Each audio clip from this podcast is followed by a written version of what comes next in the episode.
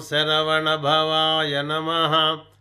ॐ श्रीसुब्रह्मण्याय नमः। ॐ स्कन्दो गुहषण्मुखस्य फालनेत्रसुतप्रभुः। पिङ्गलकृत्तिकासूनुः सिखिबाहो द्विषड्भुजः। द्विषन्नेत्रशक्तिधरः पिशिताशप्रभञ्जनः तारकासुरसंहारी रक्षो बलविमर्दनः मत्तः प्रमतोन्मत्तश्च सुरसैन्यः सुरक्षकः देवसेनापतिप्राज्ञः कृपालुर्भक्तवत्सलः उमासुतशक्तिधरः कुमारक्रौञ्चधारणः सेनानीरग्निजन्मा च विशाखः शङ्करात्मजः शिवस्वामी गणस्वामी सर्वस्वामी सनातनः।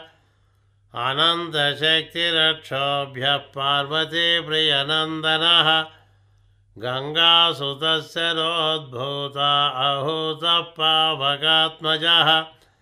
जृम्भप्रजृम्भविजृम्भः कमलासनसंस्तुतः एकवर्णो द्विवर्णस्य स्त्रिवर्णः सुमनोहरः चतुर्वर्णः पञ्चवर्णः प्रजापतिरहर्पतिः अग्निगर्भस्य मे गर्भो विश्वरेतासुरारिः हरिद्वर्णः पटुस्य पटुवेशभृत् पूषागभस्तिर्गहनश्चन्द्रवर्णकलाधरः मायाधरो महामायी कैवल्यः शङ्करात्मजः विश्वयो निरमेयात्मा तेजोनिधिरनामयः परमेष्टि परब्रह्मा वेदगर्भो विराट्सुतः।